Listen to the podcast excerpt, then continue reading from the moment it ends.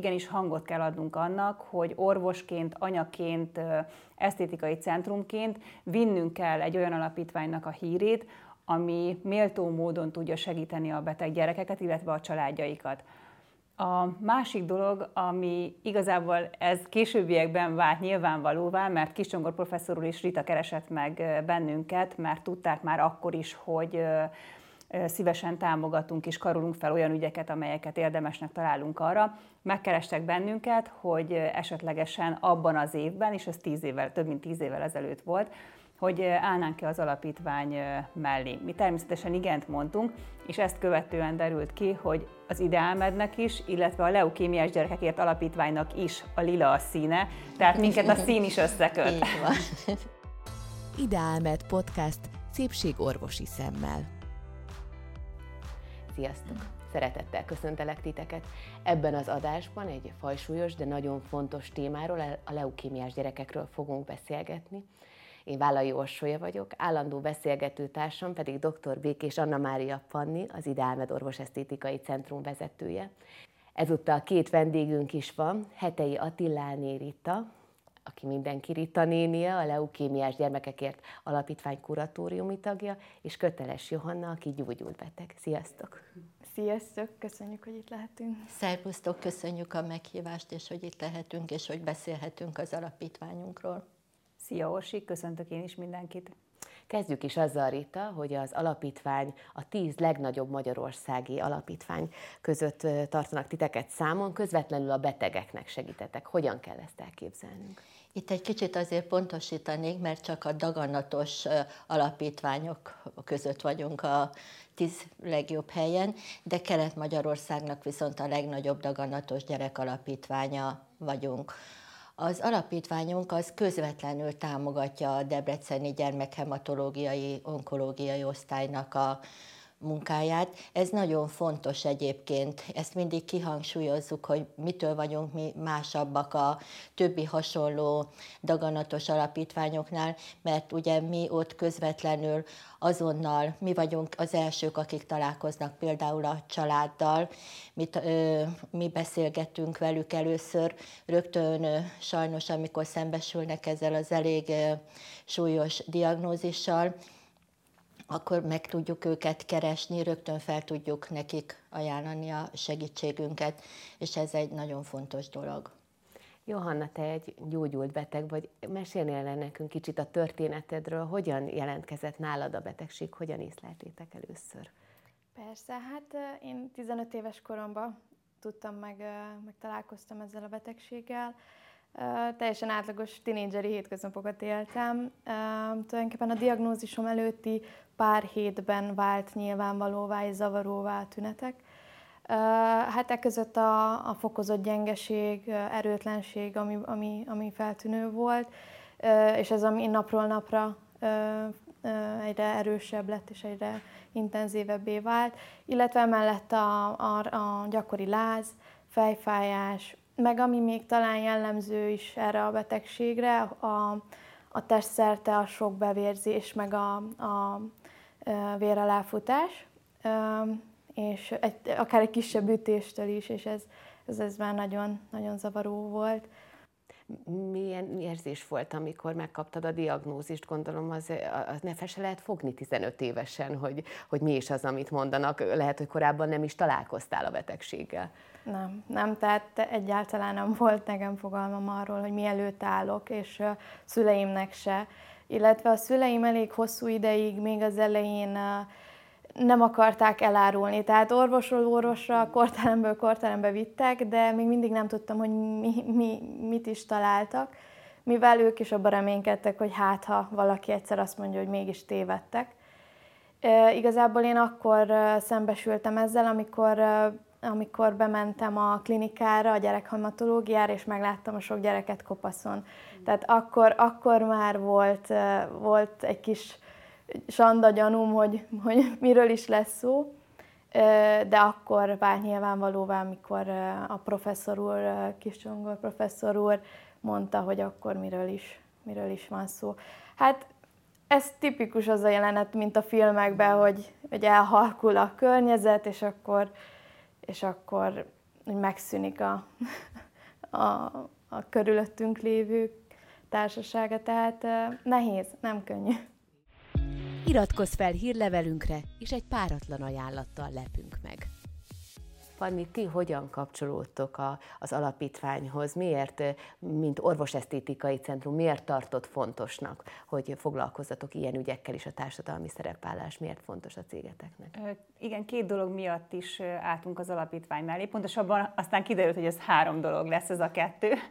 Az egyik nyilván a társadalmi szerepvállalás, hogy igenis hangot kell adnunk annak, hogy orvosként, anyaként, esztétikai centrumként vinnünk kell egy olyan alapítványnak a hírét, ami méltó módon tudja segíteni a beteg gyerekeket, illetve a családjaikat. A másik dolog, ami igazából ez későbbiekben vált nyilvánvalóvá, mert Kiscsongor professzor úr és Rita keresett meg bennünket, mert tudták már akkor is, hogy szívesen támogatunk és karolunk fel olyan ügyeket, amelyeket érdemesnek találunk arra. Megkerestek bennünket, hogy esetlegesen abban az évben, és ez tíz évvel, több mint tíz évvel ezelőtt volt, hogy állnánk-e az alapítvány mellé. Mi természetesen igent mondtunk, és ezt követően derült ki, hogy az Ideálmednek is, illetve a leukémiás gyerekekért alapítványnak is a lila a színe, tehát minket a szín is összeköt. Így van. Hogyan jött létre az alapítvány, itt ami hívta életre? Igen. 1989-ben egy kislány meggyógyult a leukémiából. Ennek akkor, abban az évben körülbelül 30% esélye volt. És ennek örömére határozták el a szülők, és a gyermekklinika akkori igazgatója, prof. dr. Karmazsén Lászlónak és az egész egyetemnek a támogatásával jött létre a leukémiás gyermekekért alapítvány, és 1990-ben egyes számmal került bejegyzésre a Hajdú-Bihar megyei bíróságon. Tehát mi vagyunk az első civil szervezet. És Hát Pikó Zsuzsi azóta felnőtt nagylány lett belőle, és már Londonban éli az életét, és hát nagyon nagy öröm számunkra egyébként, hogy akkor létrejött ez az alapítvány, mert azért felsorolni is nehéz, hogy ez alatt a 33 év alatt miben tudtunk segíteni mert nagyon-nagyon sokrétű az, ami. Tehát már eleve az, hogy például nagyon fontos az a, az a szeretetteljes környezet, ugye, hogy kérdeztétek, hogy, hogy Johanna, mikor ott szembesül ugye a diagnózissal, azért az is nagyon fontos egyébként, hogy ez ott, ott milyen környezetben, egy barátságos környezetben történjen, nagyon-nagyon sokat számít, és és hát azért innentől kezdve, na hát majd még erről valószínűleg lesz szó, és még, még számos területen tudunk segíteni.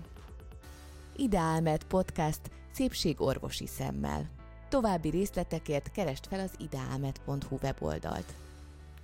Johanna, neked a legnehezebb pillanatokban, mert megkaptad a diagnózist, az nyilván sokkoló volt, és mi az, ami igazán tudott segíteni? Kik voltak a támaszaid? Esetleg volt-e olyan mondat, amire emlékszel, amit úgy, úgy magaddal vittél? Mi, mi, mi segített leginkább? Hát ö, elsősorban a támaszként a családomat tudom mondani. Ő, ő stab, mi stabilan álltunk egymás mellett, és tényleg mint egy, mint egy fal, így a, a, ahogy jönnek a téglák, így erősítettük egymást.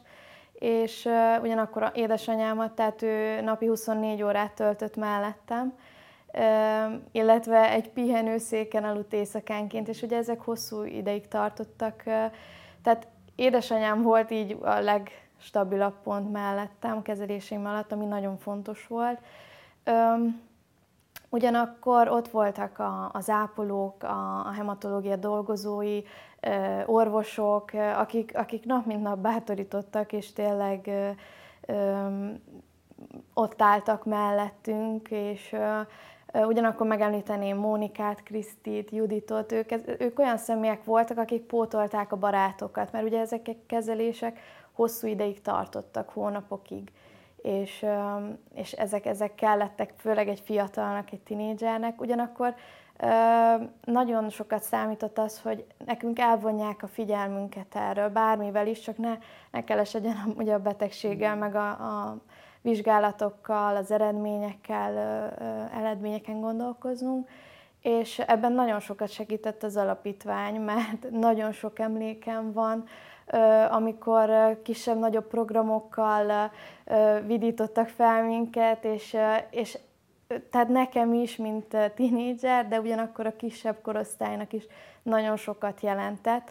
És itt említenék meg egy kis sztorit, amit szerintem nem fogok elfelejteni, amikor egy nap kitaláltam, hogy én Rubik kockázni akarok, ki akarom rakni, sok az időm, hogy eltere, én is egy kicsit a gondolataimat lefoglaljam, és pár óra múlva Rita néni benyitott a korterembe, és hozta az eredeti Rubik kockát a kezébe, és, és akkor teljesen meglepő volt számomra, hogy nem csak velünk, hanem egyénileg is foglalkoznak velünk, és, és ez nekem nagyon sokat jelentett akkor. És ezek az apró dolgok, amik a hideglelés. Igen, elhiszem. Gondolom, Rita, hogy nagyon-nagyon sok ilyen visszajelzést kaptok. Igen, igen, hál' Istennek. És valóban, ahogy Johanna is említi, hogy kiemelt feladata az alapítványnak, és kiemelt célunk az, hogy hogy ezeket a gyerekeket ott bent az osztályon, hogy, hogy olyan programokat csináljuk, mint egészséges társaiknak. Tehát egy óvodáskorúnak, egy iskoláskorúnak, és ez egész évben elkezdődik, és mi farsangolunk, és, és anyák napja van, apák napja van, gyereknap van, tehát minden, minden, hát ugye Panni is többször volt részese ezeknek. Tehát például a farsang az egy fantasztikus dolog, és ott a, az orvosok, nővérek is beöltöznek, szülők, gyerekek, de, de nagyon fontos egyébként, hogy tényleg próbáljuk valóban elterelni a figyelmüket, tehát van külön kis könyvtárunk, most éppen tegnap előtt kaptunk egy, az egyetemi hallgatók társasjátékokat gyűjtöttek, Délutánonként a szakrendelőnek az előterét lezárjuk, és ott tulajdonképpen egy olyan kis mini klubot hozunk létre, viszünk ki babzsákokat, szőnyeget terítünk le, és akkor oda kivisszük őket, mert már az is sokat számít, hogy a korteremből kimozdulnak, ott, és akkor ott egy egészen más légkörben együtt beszélgethetnek, játszanak, különben komoly barátságok is születnek, ezt a idejövet is éppen beszélgettük, hogy, hogy olyan jól látni, hát komolyan mondom, de még, még hogy barátság, de majdnem szerelem is. Hát a múlt héten is például mentem egy kislányhoz, mentem egy kislányhoz, és ott ültek egymás mellett egy kislány meg egy kisfiú, és akkor én a kislányt egy kicsit mondtam, hogy szeretnék veled beszélni, és mondtam, Józsikának hívják a kisfiút, mondtam, Józsika, egy pár percre elrabolom tőled a, a zitát, és tehát ez, ez fantasztikus dolog, de a szülők között is jön létre egyébként barátság, és ez egyébként hosszú időn keresztül megmarad és ugye nekünk vannak ilyen, minden évben szervezünk például táborokat, és oda is igyekszünk úgy meghívni a gyerekeket és a családokat, akik úgy ismerik egymást, és ettől még nagyobb sikere van ennek az egésznek. Főleg, hogyha úgy négy-öt év után találkoznak ismét, és akkor, de hát ez egyébként ezek a találkozások, ezek nekem is, meg nekünk is óriási élmény egyébként. Ugye van az alapítványnak az a bizonyos életkarkötője, amit ugye öt év gyógyulás után mondjuk ki, tehát a diagnózis megállapításától számított ötödik év végén adjuk át a gyerekeknek, és hát az egy fantasztikus élmény akkor újra találkozni velük és akkor már tényleg vannak olyanok, akik már ugye mm, elvégezték az iskolát, tovább tanulnak és beszélnek a jövőjükről. Mm Ugye, Annyira szép és találó egyébként a neve, hogy az életkar. Igen, igen, igen, és nagyon. igen, azt egyébként egy budapesti iparművész tervezte, és ezüstből van, tehát, és vannak rajta egyébként különböző szimbólumok, amiknek megvan a maga jelentősége, és azt gondoljuk, és nem is gondoltuk egyébként, hogy ez a gyerekeknek milyen sokat fog számítani, és várják azt az, öt, azt az ötödik évet, és amikor megkapják is, tehát nagyon örülnek neki és ez egy örök emlék lesz nekik, mert, mert nem csak a rosszra emlékezteti akkor már őket, hanem arra, hogy ők mekkora hősök voltak, és hogy megnyerték életük legnagyobb harcát. Igaz? Iratkozz fel hírlevelünkre, és egy páratlan ajánlattal lepünk meg. Panni, a te figyelmedet mi hívta fel a kis hősökre, a leukémiás gyerekekre? Hogyan találkoztál először velük? Mondom, mindig is támogattunk jótékonysági rendezvényeket. Kezdetben egyébként a koraszülöttekért alapítványt támogattuk, szintén a klinikán dolgozik, de nyilván ennek volt személyes indítatása is, hiszen a kislányom koraszülött volt. Majd ezt követően egy következő lépcsőben a leukémiás gyerekekért alapítványt támogattuk. Többféle módon lehet egyébként támogatni őket. Egyrészt szerveztünk jótékonysági rendezvényeket, amiket nagyon nagy sikerrel zártunk, és hatalmas adományösszegeket tudtunk az alapítvány számlájára átutalni. Másrészt csináltunk olyan programokat, illetve sokszor részesei vagyunk olyan programoknak, amit közösen az alapítványjal viszünk véghez, amelyek nem annyira az adománygyűjtést helyezik előtérbe, sokkal inkább azt, hogy felhívják az emberek figyelmét arra, hogy van egy ilyen alapítvány, érdemes őket támogatni, tehát a figyelmet helyezi az alapítványra. A harmadik dolog pedig, hogy rendszeresen a gyerekeimet is arra nevelem, hogy támogassák, figyeljenek, szeretettel forduljanak a beteg gyermekek irányába, és ameddig Debrecenben éltem, nem volt kérdés, hogy mi Szenteste napján a gyerekeimmel bementünk a klinikára, és megajándékoztuk azokat a gyerekeket, akik nem tudtak a szeretetteljes otthoni környezetben lenni ezen a nagyon fontos ünnepen, és egy kis boldogságot, egy kis mosolyt vittünk az életükbe. Ezt el akartam egyébként én is mondani, hogy először még az volt, amikor a családoddal, a gyerekeiddel jöttél, télapóra hoztál, télap, akkor még nem is volt komolyabb kapcsolatunk. És azért nem csak Debrecenből, mert még amióta már Budapesten élsz, most is, amikor Debrecenbe jönnek, és ez most karácsonykor is így volt, akkor is belátogattak hozzánk, és hoztak ajándékot. Igen, ez nagyon fontos, hogy nem mindig csak arra kell gondolni, hogy anyagilag támogatni az alapítványt, nyilván arra is szükség van, nagyon nagy szükség van, de az, hogy a, ö, részt venni különböző eseményeken, futni, biciklizni, ugye Igen. mindenhol Igen. ott voltunk, Igen. együtt futottunk a Rotary futáson, együtt bicikliztünk augusztus 19-én, és egyébként ez nálunk ö, lényeges is, hogy saját szervezésű eseményekkel próbálunk eljutni egyébként az emberekhez. Mert hát nyilván annyi pénzünk nincsen, hogy reklámozzuk magunkat, meg televízióban jelenjünk meg, és ezért csináljuk ezeket az eseményeket, és, és tényleg mindenen részt veszünk. Vannak ugye olyanok, amelyeket nem mit szervezünk, de részt veszünk rajta, mint például ugye volt a Rotary futás, évekig részt vettünk rajta, Ideálmed Podcast szépségorvosi szemmel. További részletekért kerest fel az ideálmed.hu weboldalt. Mi kell ahhoz, Rita, hogy ezek a kis betegek meggyógyulhassanak? Szerintem viszonylag, aki nem találkozott a betegséggel, kevesen tudják, hogy, hogy még az 50-es években kisebb százalékuk mostanra nagyon nagy része a leukémiás gyerekeknek teljesen kigyógyulhat. De mik azok a körülmények, amik a gyógyuláshoz segíthetik őket? Ahogy említettem is, ugye Pikó Zsuzsit 1989-ben 30 százalék esélye volt, ezt most elmondhatjuk, hogy jelen pillanatban a leukémiának már vannak olyan típusai, aminek 90 százalék, és már professzor úr már mondott 100 százalékot is, hogy annyi a gyógyulási esélye.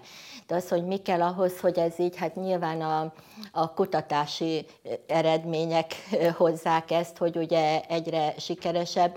Mi ehhez mit tudunk hozzátenni? Nyilván nagyon jó szakembereink vannak, a nagyon jó orvosok, nagyon jó nővérek, ha bár professzor úr azt mondta, hogy azt mindenképpen megemlíthetem, hogy jó lenne több nővér, hogy, hogy ez publikus.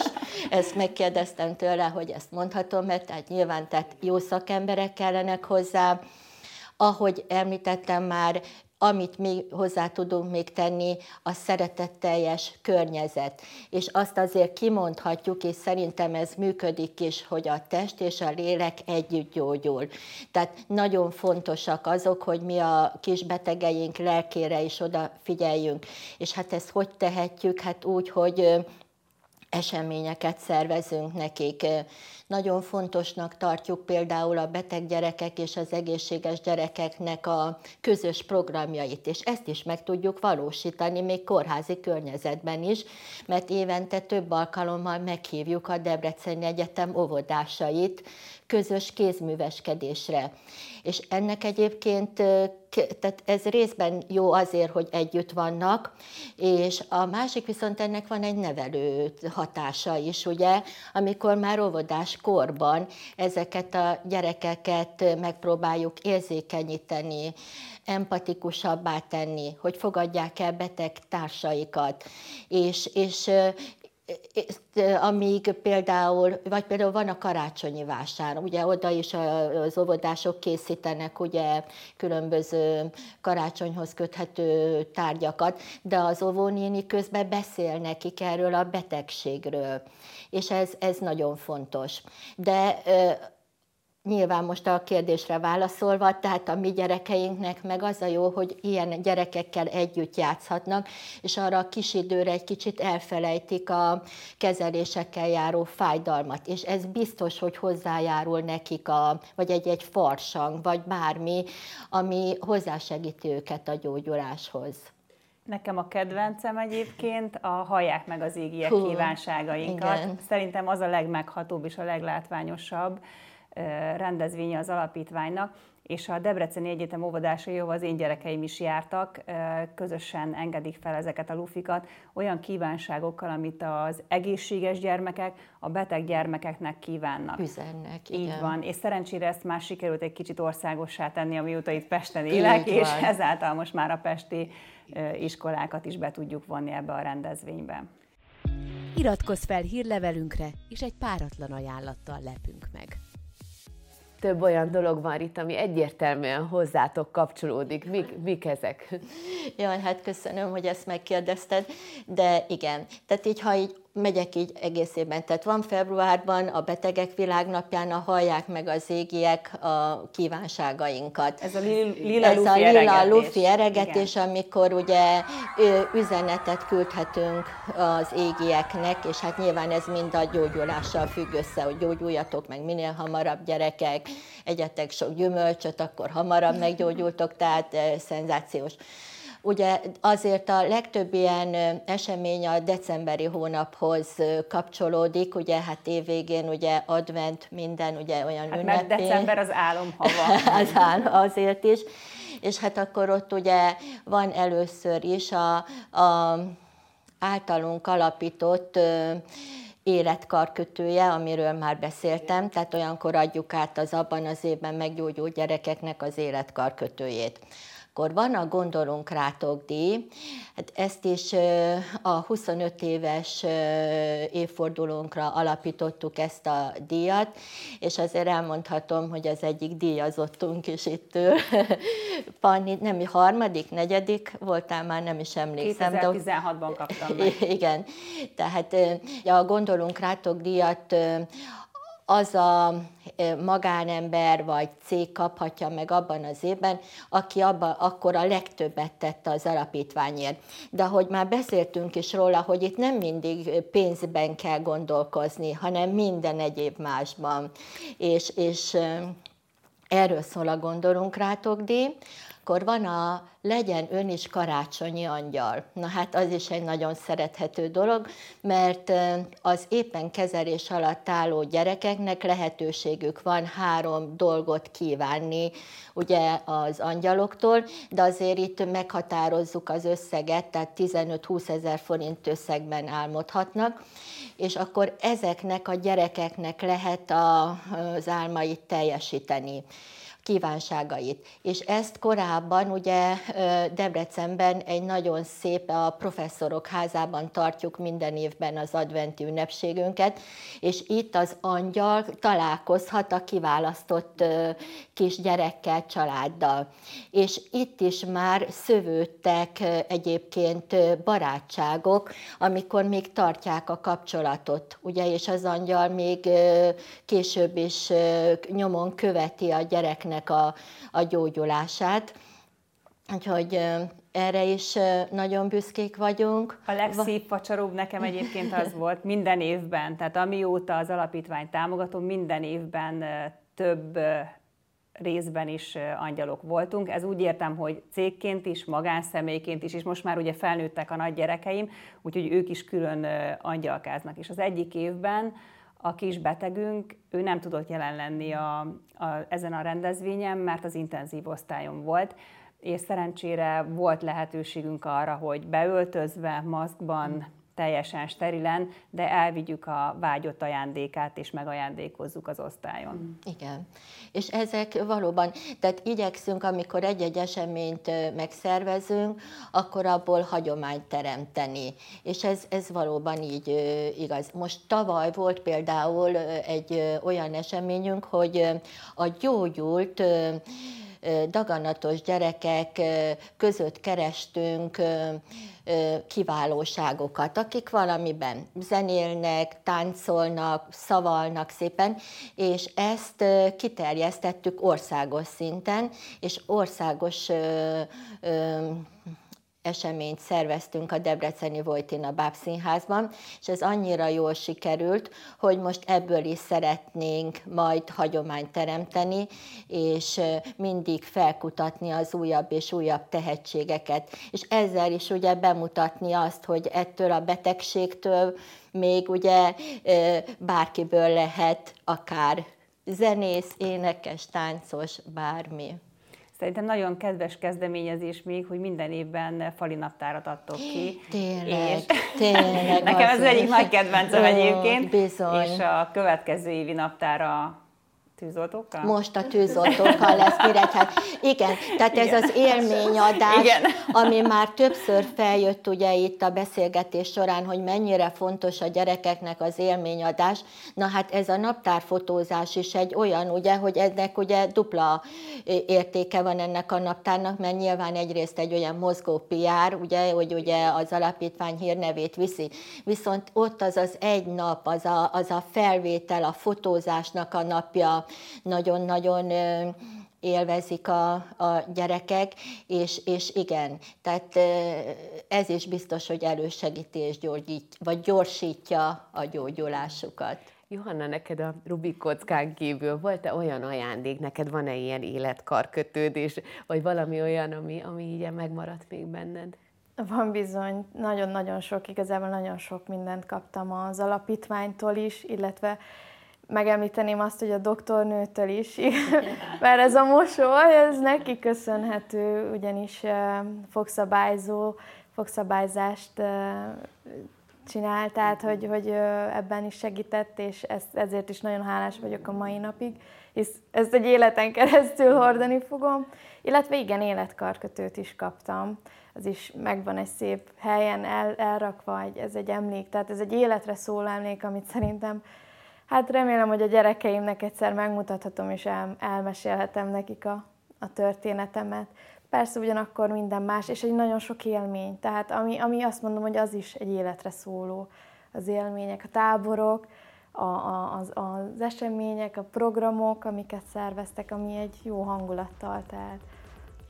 Ideálmed podcast szépségorvosi szemmel. További részletekért kerest fel az ideálmed.hu weboldalt.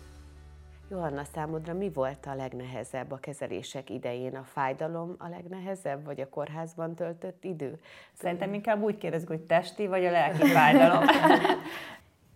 nehéz kiválasztani egy nehéz dolgot, vagy a legnehezebbet, mert tulajdonképpen ez egy hosszan tartó, és, és ez egy nehéz folyamat az elejétől a végéig. És egy gyereknek talán még nehezebb, meg egy, egy fiatalnak felfogni, hogy neki ezt miért kell végig csinálnia. Nehéz, nagyon nehéz maga a kezeléssel járó szövődményeket, mellékhatásokat elviselni, és vagy akár a mindennapi fájdalmakat, amiket át kell élni, ez, ezeket elviselni és együttműködni az orvosokkal. Ugyanakkor nagyon nehéz kitartani, és tényleg optimistának maradni, akár a rossz hírek után is, tehát hogy elég nehéz pozitívan gondolkozni ebben az időszakban, és de talán a fájdalmak, és hogy, hogy ezt elfogadja egy fiatal, hogy, hogy igen, ez azért kell, hogy meggyógyuljak. Még akkor is, ha nem tudják azt mondani, hogy jövő héten hazamehetsz, és, és meg vagy gyógyulva. Te tudtál egyébként hinni végig a gyógyulásban? Vagy volt olyan, hogy elcsüggettél, és azt gondoltad, hogy inkább feladod? Én és a szüleim, a családom egy keresztény szem, szemlélettel is fogtuk fel ezt az egészet, és ez is sokat segített, mert ezáltal úgymond mi úgy gondoltuk, hogy az én gyógyulásom jó kezekben van Isten és, és az orvosok által, és, és ez nagyon sokat segített, mert sokszor persze nem tudtunk mindig kitartani emellett a, a gondolat mellett, és, és sokszor jöttek negatív hírek, vagy eredmények, és olyankor nehezebb volt, de talán olyankor volt az, ott, ott volt a hitünk, és, és az orvosok reménye, tehát bátorítása, hogy, hogy maradjunk erősek. Illetve persze voltak olyan időszakok, amikor, amikor kicsit felszínre törtek a félelmek, és a, és a fájdalmak, és a, a negatív gondolatok, de az volt a lényeg, hogy ez minél rövidebb ideig tartson. Hogy, hogy tehát ezt a, ezt a betegséget szerintem csak azzal a hozzáállással lehet végigcsinálni, hogyha hiszünk abban, hogy igen, van gyógyulás. Hmm. Mi kell ahhoz, Rita, hogy még magasabb legyen a gyógyult betegeknek az aránya? Esetleg mi az, ami a nehézségeket okozza az orvosok számára, számotokra? Nagyon sokan kis településekről érkeznek. Ugye olvastam olyat, hogy ilyenkor gyakran hónapokig steril körülmények között kell lenni. A szállítása a kisbetegeknek a steril körülmények között kell történni. Tehát mik okozzák, milyen körülmények a nehézségeket számotokra?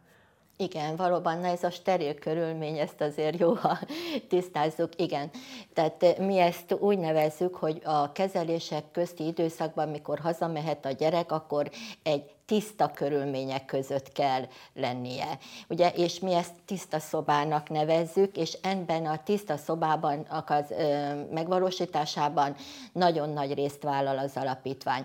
Tehát ami korábban ugye inkább a fekvőbetegellátás volt a, a legfontosabb feladatunk, most az utóbbi években már kiemelten fordultunk a családok felé, és többek között ennek a tiszta szobának az elkészítésében tudunk segíteni. Évente négy családnak tudjuk ezt a beruházást megvalósítani, de azért ezt abba kell gondolkozni, hogy ez egy másfél-két millió forint per család tehát ez egy 8 millió forintos költséget jelent az alapítványnak, de erre nyilván nagyon nagy szükség van. És hát ezzel nyilván tudjuk segíteni a gyógyulást. Nagyon fontos, hogy a gyerekek, amikor hazamennek, ilyen tiszta környezetbe menjenek haza, mert ugye hát a legyengült immunrendszerrel a legkisebb fertőzés is azért nagyon nagy bajt jelentene számukra. Tehát mi ezzel tudunk hozzájárulni ahhoz, hogy egyre több gyerek és egyre rövidebb idő alatt gyógyuljon meg. Iratkozz fel hírlevelünkre, és egy páratlan ajánlattal lepünk meg hogyan lehet itt a gondolkodásmódot formálni? Ugye nagyon sok ember úgy áll a, a rossz hírekhez, hogy, hogy ne, is, ne is vegyünk róla tudomást, nehogy véletlenül a mi családunkba is megérkezzen az a baj, vagy bevonzuk azt a bajt, be, bevonzuk azt a bajt. Fontos-e ez a fajta szemléletformálás? Nagyon fontos, és azt örömmel elmondhatom, hogy büszkék vagyunk arra, hogy a Leukémiás Gyermekekért Alapítvány az egy pozitív kisugárzású alapítvány alapítvány. Ez 2020-ban, amikor volt az arculatváltásunk, ezt mi akkor elhatároztuk, hogy mi nem szeretnénk kopasz gyerekekkel kampányolni, hanem, hanem tényleg azt akarjuk sugalni, hogy ebből az igen, mert hát Tény, hogy egy komoly betegségről van szó, de ebből minden gyerek meg fog gyógyulni. És ezt azóta is teljes hittel, és, és, és így csináljuk, és ezt a, ez egy nehezebb út volt egyébként minden szempontból. Tehát a kampányolás szempontjából, amikor kampányolunk az adó egy százalékáért például, azért azoknak az alapítványoknak könnyebb helyzete van, akik ugye ezt a kopasz gyerekeket használják fel. Sokkal Így van, mert így van. Hát még így van, hogy azok azért jobban meghatják az embereket. De nem, mi örülünk annak, hogy mi egy ilyen pozitív kisugázású alapítvány vagyunk, és nyilvánvaló, hogy a Éppen erről is beszélgettünk Jövet Johannával, hogy nagyon fontosak nekünk a gyógyult gyerekek. Tehát e, ők jelentik egy jelenleg kezelés alatt álló édesanyának a legnagyobb reményt, a legnagyobb támaszt, mert beszélhetünk itt mi százalékokról, hogy most 90 százalék esélye van arra, hogy meggyógyul a gyereke, de amikor ott van és lát egy ilyen, valóban egy ilyen betegségen átesett fiatal, gyönyörű kislányt, és, és látja azt, hogy minden a betegség után lehet folytatni az életet, és meg lehet valósítani a korábbi álmokat, célokat. Ez a legnagyobb segítség szerintem a, a szülőknek. És mi ebben is partnerek vagyunk, mi ebben is partnerek vagyunk.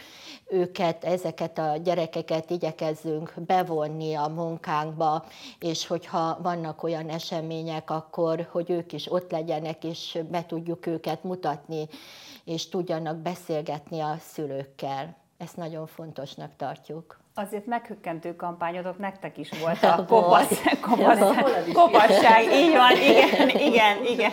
Igen. igen. Na, de emlékszel rá, pont a te irodádban volt az első megbeszélés, és azért ott, ott azért nem volt teljesen egy vélemény, hogy most akarjuk-e ezt, vagy nem akarjuk, de azt ettől függetlenül elmondhatjuk, hogy ez egy nagyon sikeres dolog volt még ez a mai a, napig is. Ez a Hogy érzed magad, ha nincs hajad kampány volt, ami egyébként tényleg nagyon megdöbbentő, hogy egy olyan embernek átélni azt, hogy kopaszként néz vissza a tükörből az önarcképe, akinek semmi baja nincsen, ez egy döbbenet volt számomra.